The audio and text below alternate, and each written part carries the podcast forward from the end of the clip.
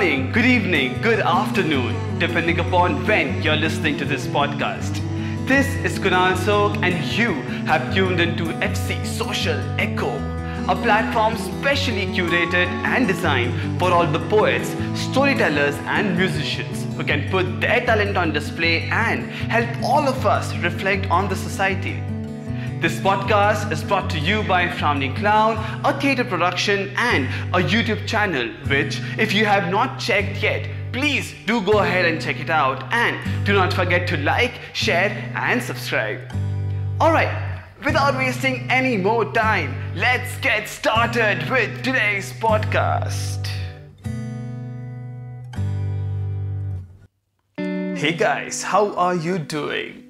Welcome to yet another episode of Social Echo. This is Kunal Zog, and today we are going to talk about gender theory and how it impacts humans, not only psychologically but also physically and emotionally.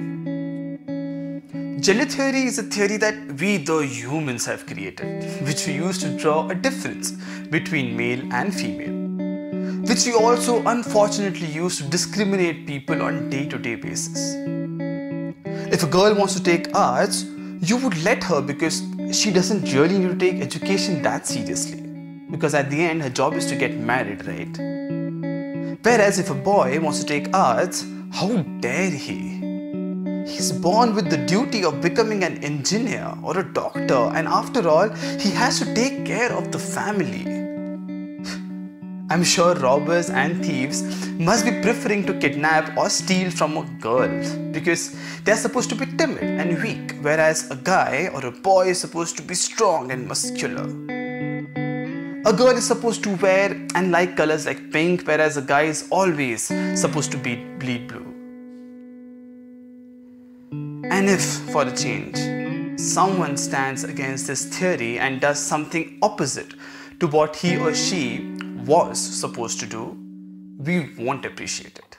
Rather, we would kill that person with embarrassing comments, sexist point of views, and the most common of all, bullying. Not only by the society, by the way, क्योंकि लोगों का तो काम है कहना, but also, wait for it, by their friends and their family. Gender equality is a way kill this age old gender theory. And trust me, it's, it's not only limited to pay equality, it's much, much more than that.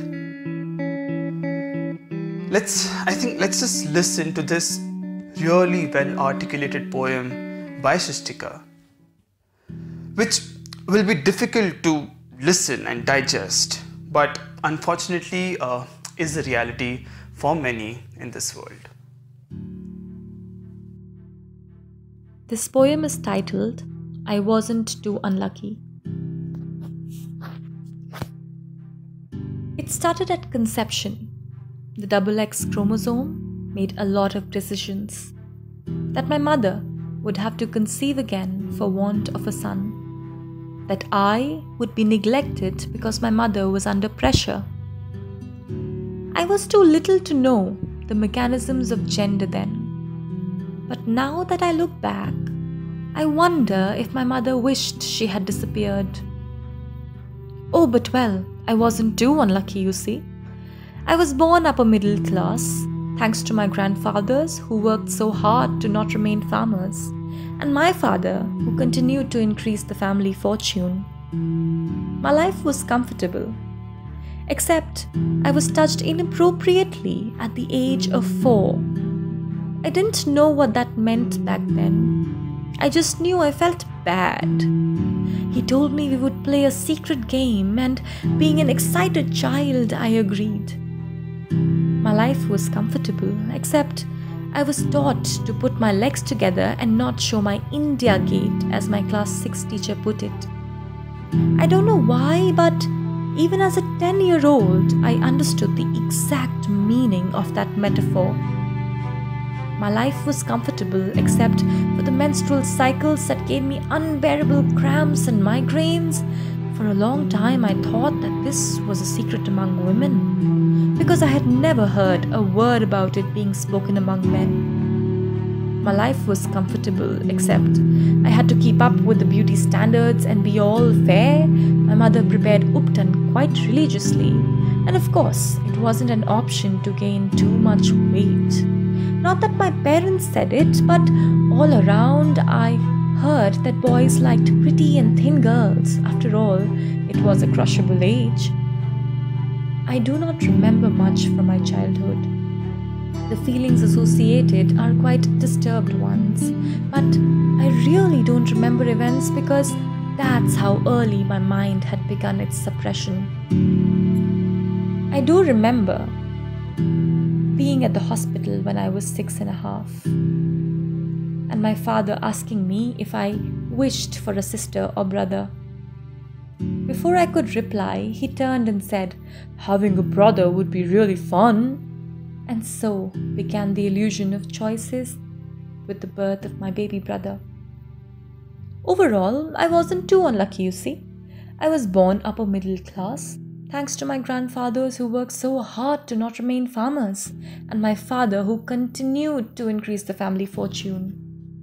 And so, being the firstborn of the entire family, great things were expected out of me, but of course, within the gender norm.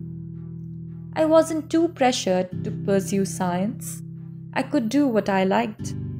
I saw many classmates lose their passion because their privilege wasn't the same as mine. I studied in a girls' convent throughout my life.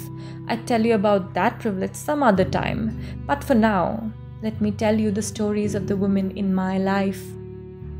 I was parented to be independent while some others not quite. I got to go on school trips while some others were always denied. I got to leave town for college while some others were held back for they were girls and not boys. I thought I had earned my success a good college and my choice of subject. A period of unlearning changed my perception of events. My brother, now in high school, was being directed to take up science. At summer break, I asked my father, Why? He said, Beta, we can afford to let you study English, but your brother can't, na?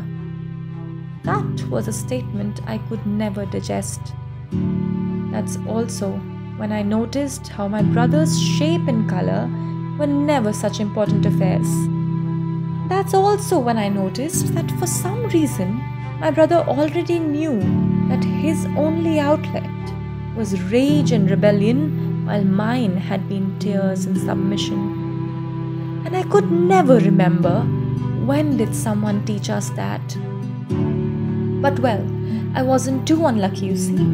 I was born upper middle class, thanks to my grandfathers who worked so hard to not remain farmers, and my father who continued to increase the family fortune. No, but still, that question haunted me how ingrained was this gender complexity? And on top of it, there were caste and class inequalities. I was reborn that year in college, as if suddenly the world had opened up.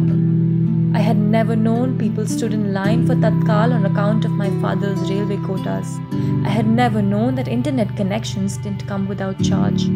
I was finally able to see the privilege I lived in with such clarity at last and simultaneously, my gender wrote new stories as well. My campus was full of men who were never taught about consent, just a handful of females living amidst an ocean of testosterone. Every day was a no to the same person because he didn't understand rejection ever before.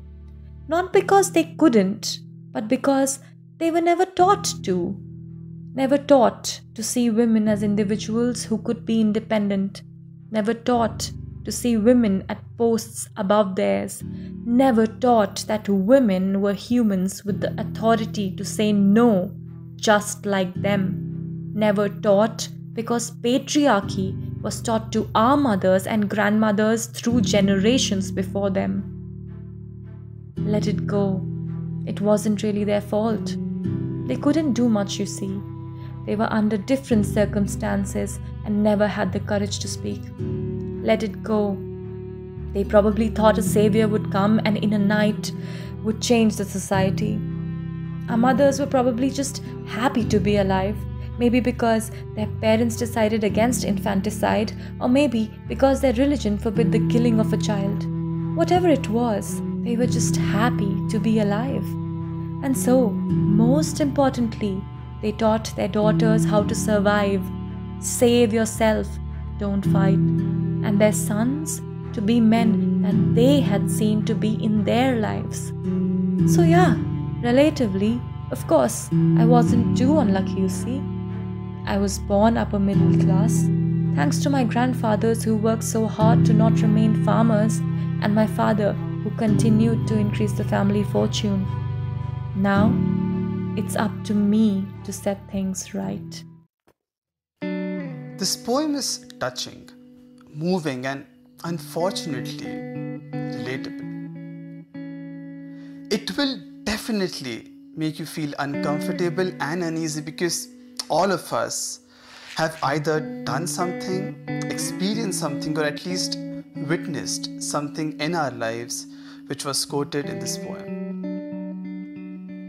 It's true that what has happened has happened. We cannot change the mindset of millions who have come before us, but we can shape the mindset of millions who are yet to come.